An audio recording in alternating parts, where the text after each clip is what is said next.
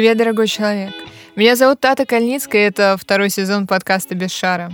Мы говорим здесь фактами о том, что привыкли чувствовать. Мы говорим о мистике, магии, религиях, культурах и культах без шара, без динозавров и без сложных щей, как говорит моя бабушка.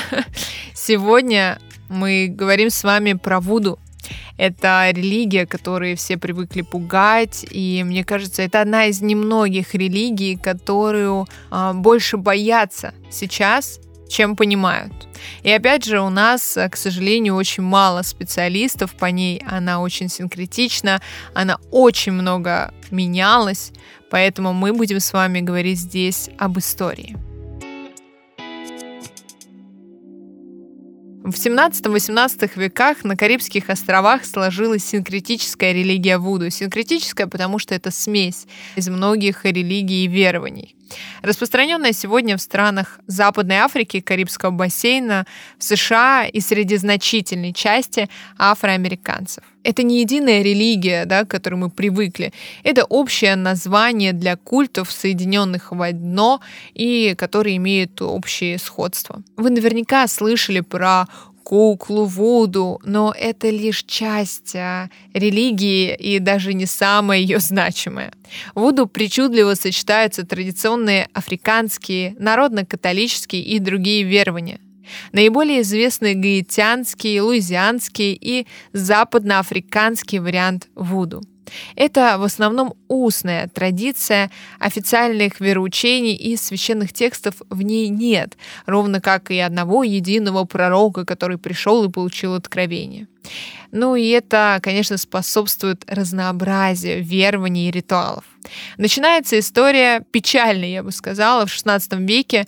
В 1503 году, когда в испанскую колонию, которая сегодня Гаити, да, это Испаньола, были завезены первые рабы из Африки. Они заменили индейцев, которые не выдерживали жизни в рабстве и просто умирали. Будем говорить откровенно, большая часть рабов, которые вывозили, привозили именно туда, мы поговорим с вами об этом, а не в Америку, как мы привыкли понимать из э, фильмов. Естественно, африканцы приезжали с своими верованиями и как могли их практиковали. Нужно понимать, э, что тогда были Карибские острова и зачем их туда привозили. По некоторым источникам привозили в год порядка 40 тысяч рабов. А именно там получали сахар. Условия работы были адские, и очень долго Карибские острова не могли выйти в плюс по рождаемости, потому что привозили 40 тысяч рабов, и в следующем году привозили те же 40 тысяч, потому что первые 40 тысяч просто не выживали. Очень тяжелые условия труда, очень большая температура, особенно в местах, где добывали сахар. Очень плохие условия труда, потому что мы должны понимать, что, а, например, на землях помещиков, э, рабовладельцев, они относились ужасно к своим рабам, но не до такой степени, потому что они понимали, если что, там их могут прийти убить, да, там, ну, разные могут произойти события. А здесь, на островах, не было самих владельцев, были лишь люди, которых они поставили, которые также понимали, что они не проживут долгую жизнь. И обычно люди, которые управляли рабами на Гаити, да, на Карибских островах, это были те люди, которые уже не могут появиться в Европе, то есть с плохой репутацией, и им нечего было терять. Понимаете, это какая-то ужасная смесь боли, крови, власти и денег. Конечно, в то время, когда распространяется и католичество, и христианство, рабам, приезжающим, отдают эту религию, тем более, что эта религия говорит о том, что да, возможно, тебе сейчас будет плохо, но ты умрешь, и Бог тебя спасет. Таким образом, представьте, что тысячи рабов с разных мест Африки, со своими культами, обрядами, а, традициями, плюс еще христианство, плюс еще католичество, происходит безумная смесь, а все это на фоне смертей, боли и крови выглядит не как э, лучшая атмосфера для религии, наверное. Конечно, с африканцами велась работа по обращению в католичество, но в том варианте, что люди одной расы не были равны людям другой расы, рабство считалось разрешенным и положительным явлением. В XVII веке Испаньола переходит под контроль Франции и переименовывается в Сан-Доминго. С 1685 года колониальные власти запретили любые нехристианские обряды. В ответ подневольные люди, формально принявшие католичество, продолжали поклоняться своим божествам, смешав их с католическими святыми. Так сложилась гаитянская Вуду. В 1791 году невольники подняли восстание и через 10 лет, изгнав рабовладельцев, создали независимое государство. Вуду сыграла объединяющую роль в борьбе за свободу, и уже с 1804 года Вуду стала официальной религией Гаити. Сегодня Республика Гаити — это светское государство, и католиков все-таки в нем больше, чем вудуистов. Миграция населения привела к распространению Вуду на других островах Карибского бассейна, в Америке и в Африке, и развитию новых вариантов этого культа. Например, в луизианской Вуду больше католических черт, чем заимствований из западной культуры. Во время ритуалов читаются католические молитвы, и родоначальницей луизианского Вуду считается Мари Лаво, о которой сейчас и пойдет речь. Но мы понимаем, что когда Мари Лаво пришла в Вуду и структурировала его, скажем так, это уже была собранная в целом религия, которая пережила десятки э, рабов, которые ее создавали.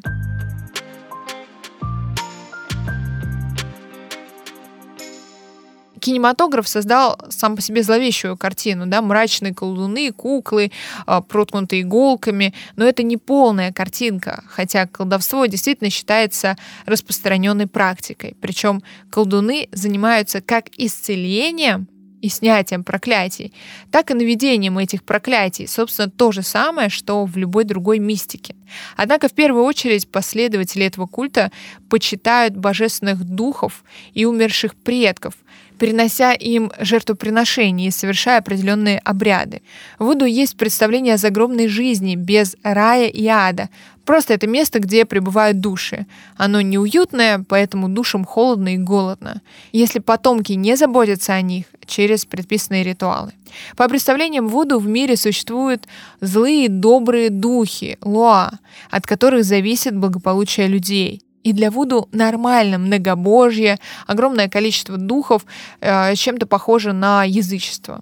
Луа могут овладевать человеком во время религиозных церемоний, но в основном с духами обращаются колдуны и колдуньи. И, кстати, Вуду, в отличие от других религий и магических культов, изначально было нормально, что жрецом или колдуном может быть как мужчина, так и женщина. В гаитянском Вуду существуют жрецы, которые делятся по специальности специализацией и уровнем посвящения. Духи, собственно говоря, через жрецов и колдунов, вселяясь в них. Духом приносят жертвоприношения, для них используют ритуальные танцы, а затем излагают просьбы. Музыка и танцы с сексуальным подтекстом вообще являются ключевой частью ритуалов Вуду.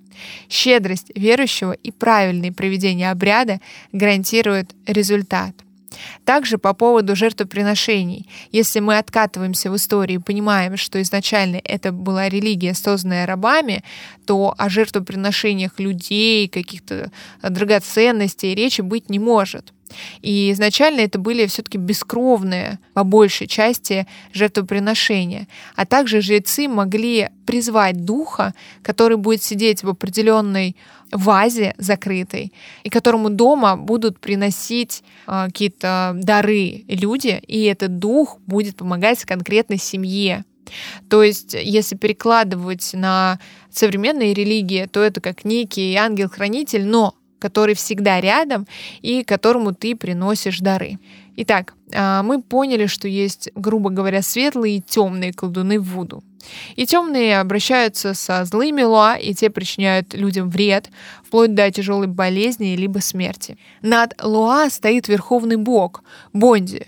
Его имя образовано от французского «бондие» — «добрый бог». Являясь создателем, Бонди не участвует в жизни мира и не вмешивается в дела людей, поэтому просьбы верующих обращены не к нему, а к духам луа, то есть его детям. Из всех луа особенно выделяется Папа Легба, посредник между людьми и всеми остальными луа. Легба решает, открыть ли двери между мирами людей и духов, поэтому любая церемония начинается с обращения именно к нему. Это напоминает католическое представление об апостоле Петре как о заведующем ключами от рая и ада.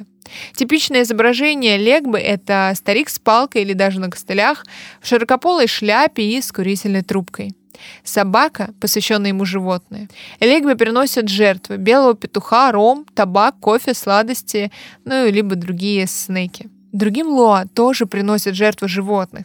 При этом считается, что лоа нужен только дух животного, поэтому мясо съедается.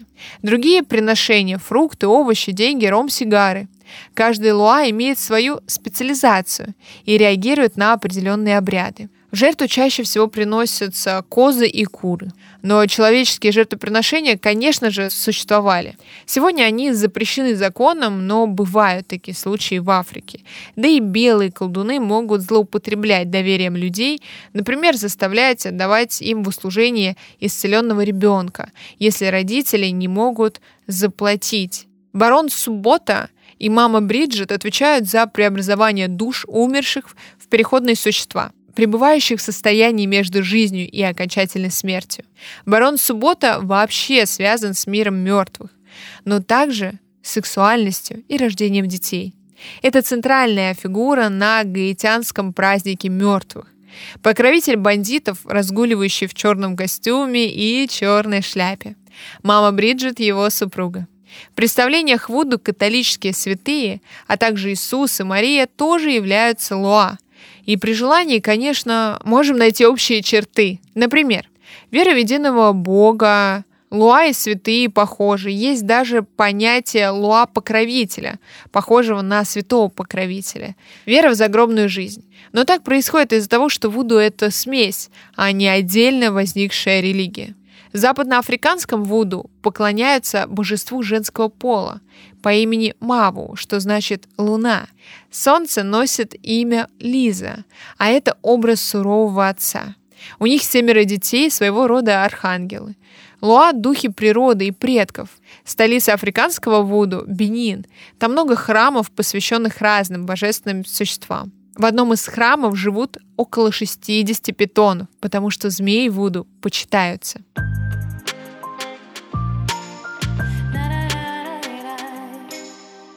А теперь вернемся к луизианскому вуду. В Луизиану порабощенные западноафриканцы попали в начале XVIII века. Так же, как и на Гаити, произошло смешивание африканских верований и католичества. А в XIX веке в Луизиане появились мигранты с Гаити, спасавшиеся от революционных событий. Они принесли с собой вуду. Несмотря на то, что африканцам было запрещено проводить собрания, в том числе и религиозные, Вуду практиковалась тайно и быстро распространилась. К колдунам обращались за помощью в здоровье, в бизнесе и любовных делах. Мешочки гри-гри использовались в качестве талисманов. Начинялись они камнями, травами, маслами, а также ногтями и волосами заказчика. Такая аллегория на ведьмину бутылочку. Большое значение в культе играют духи умерших. Это связано с тем, что в Луизиане было много порабощенных конголезцев, для которых была важна система поклонения предкам. В луизианском Вуду доминировали женщины, бросая вызов превосходству белых и патриархату. Значительное влияние на луизианскую Вуду оказали Мари Лаво и доктор Джон. К началу 20 века последователей Вуду оставалось мало, но после 1960-х годов ее подхватила туристическая индустрия Нового Орлеана для привлечения посетителей. И произошло возрождение Вуду. Но культ стал более похож на гаитянский, чем на луизианский XIX века. В связи с тем, что изначально луизианская Вуду развивалась как тайный культ, до сих пор существует традиция не говорить с непосвященными о Вуду. Вуду повлияло и на музыку. Музыканты из Нового Орлеана и долины реки Миссисипи до сих пор обращаются к теме вудуистской магии и ритмам ритуалов Вуду. Влиятельным вудуистом был Джон Монтанет, доктор Джон, как его все называли. Доктор в смысле знаток. Он утверждал, что является сенегальским принцем, взятым в рабство испанцами. Его привезли на Кубу, где он смел получить вольную. Стал моряком и в конечном счете оказался в Новом Орлеане, штате Луизиана. Он был почетным цветным гражданином города, а его дом был забит атрибутами Вуду – черепами, змеями и скорпионами. Доктор Джон предсказывал будущее, насылал и отзывал проклятие, лечил людей. Предположительно, он был учителем. Мари Лавой подарил ей питона по кличке Большой зомби. Сама же Мария Лаво родилась в Новом Орлеане в 1794 или 1801 году. Точно нам неизвестно. Она была дочерью освобожденной рабыни и белого плантатора, то есть в ее жилах текла как африканская, так и европейская кровь. В 18 лет Мари по католическому обряду венчалась с афроамериканцем по имени Перес, эмигрировавшим с Гаити. Возможно, что он и научил ее азам Вуду. Перес был столяром и хорошо зарабатывал. Пара жила в достатке. Большая тайна судьба Переса. Он просто исчезает из истории, не оставив никаких следов. Так или иначе, Мария признали вдовой. Позднее у нее начался роман с богатым помещиком. Отношения продлились 30 лет до смерти мужчины. Точных сведений о детях Мариль нет, хотя у нее были во всяком случае дочери, одна из которых носила ее имя и была настолько похожа на мать, что их путали, из-за чего возникла легенда, что Мари Лаво может находиться в двух местах одновременно. Она была женщиной очень самостоятельной, открыла парикмахерскую, имела вела бизнес. В дополнительные услуги входили куклы Вуду, талисманы и прочие атрибуты. Вскоре это стало пользоваться большим спросом, даже больше, чем прически. Это при том, что в то время Вуду считалось поклонением дьяволу на секундочку. А еще Мария умела собирать информацию, прислушиваясь ко всему, что говорили ее клиенты, и пользоваться ей. Она была в курсе всего. И из всего извлекала выгоду, не стесняясь в средствах. При ее осведомленности она выглядела ясновидящей. Ее боялись, уважали, стремились заручиться ее поддержкой, считая могущественной колдуней. Несомненно, Мари умела привлекать людей, убеждать их, даже отчасти манипулировать. Церковь все еще боролась с Вуду, но Мари и тут нашла подход. В воскресенье она неизменно присутствовала на мессе и щедро жертвовала для церкви. Кроме того, ее спасали связи с верхами общества. Мари ухаживала за приговоренными к смерти. Бывало, что добивалась смягчения приговора. Во время эпидемии желтой лихорадки она заботилась о больных, лечила их травами. Широко известен случай, когда Мари помогла невесте, не желавшей выходить замуж за старика – Жених умер на свадебном балу. Вполне возможно, конечно, что после принятия яда, которое приготовила для него Мари, что как ни крути делает ее отравительницей. Колдовала она на самом деле или умело наводила страх и пользовалась доступными средствами, трудно сказать. Ученые скажут, что это манипуляция, мистики нет. Но, к сожалению, она не оставила мемуаров или каких-либо признаний. Ритуалы же Вуду Мари проводила во дворе собственного дома, на площади Конго, где по воскресеньям собирались рабы. Она использовала католические символы и изображения святых, чтобы доказать, что Вуду не противоречит официальной религии. Это стало характерной чертой лузианского Вуду. Умерла Мари Лаво, когда ей было за 80. Ее могила привлекает не только последователей, но и, конечно, туристов. Из-за актов вандализма ее пришлось закрыть для посещения, а Мари превратилась в легендарного персонажа. Ей до сих пор посвящают картины и песни, она стала прототипом нескольких литературных героинь. После Мари Лаво были и другие королевы и но никто не достиг такого влияния, как достигла она. А также, что важно отметить, Вуду — это та религия, которая подарила миру понятие зомби — Потому как если мы вернемся в историю и изначально на Карибские острова, куда привозили рабов, которые позже создали религию, которая прославила Мари Лаво, такая цепочка. Что такое работа на фабриках по изготовлению сахара под палящим солнцем? После этой работы ты с тепловым ударом падаешь в обмороки, ты становишься буквально как зомби. И зомби изначально в этой культуре появилось не как устрашение, а как то, что люди не хотели после смерти рождаться либо возвращаться на те же плантации к сахару и становиться мертвыми зомби, которые опять делают ту же самую работу, умирают, но душа их продолжает собирать сахар. Вот как появилась история о зомби среди Гаити, Карибских островов и Вуду. И тогда даже люди, которые управляли этими рабами, они их пугали, говорили, что у них есть какие-то волшебные ингредиенты, и если они будут плохо работать, то они проклянут, либо что-то сделают, и тогда те станут, собственно, зомби. И Вуду появляется как ответ на христианство, ответ на католичество, ответ на соединение всех религий, ответ на то, что люди не хотели становиться теми самыми зомби после смерти. Поэтому они просили духов, они просили тех, кто, как они считали, оберегали их семью, либо легкой смерти, либо уже перевоплотиться в другом. И по поводу культа смерти, который в Вуду, как мы понимаем, максимально развит, его не боятся, а, нет а, устрашения, нет а, нежелания даже умирать, да, вот такого адекватного, как мы это понимаем. Просто потому, что изначально смерть для многих, если по их теории они не становятся зомби, считается наоборот выходом. Поэтому и нет страха. И поэтому во многом эта религия и основана на культе смерти, а, которые там спустя время, плохие переводы, нелогичных или не совсем правильных практиков перешел к нам как устрашение, кукла Вуду и обязательно ужасы какие-то. Нет, это все ответ на историю, ответ на то, что люди делали с людьми, а люди, в свою очередь, создавали то, что помогало им это пережить. Вот э, такой выпуск у нас получился про Вуду, возможно, очень объемный, возможно, немного скомканный, но для меня это, знаете, религия, которая показывает то, зачем люди в целом создают религии.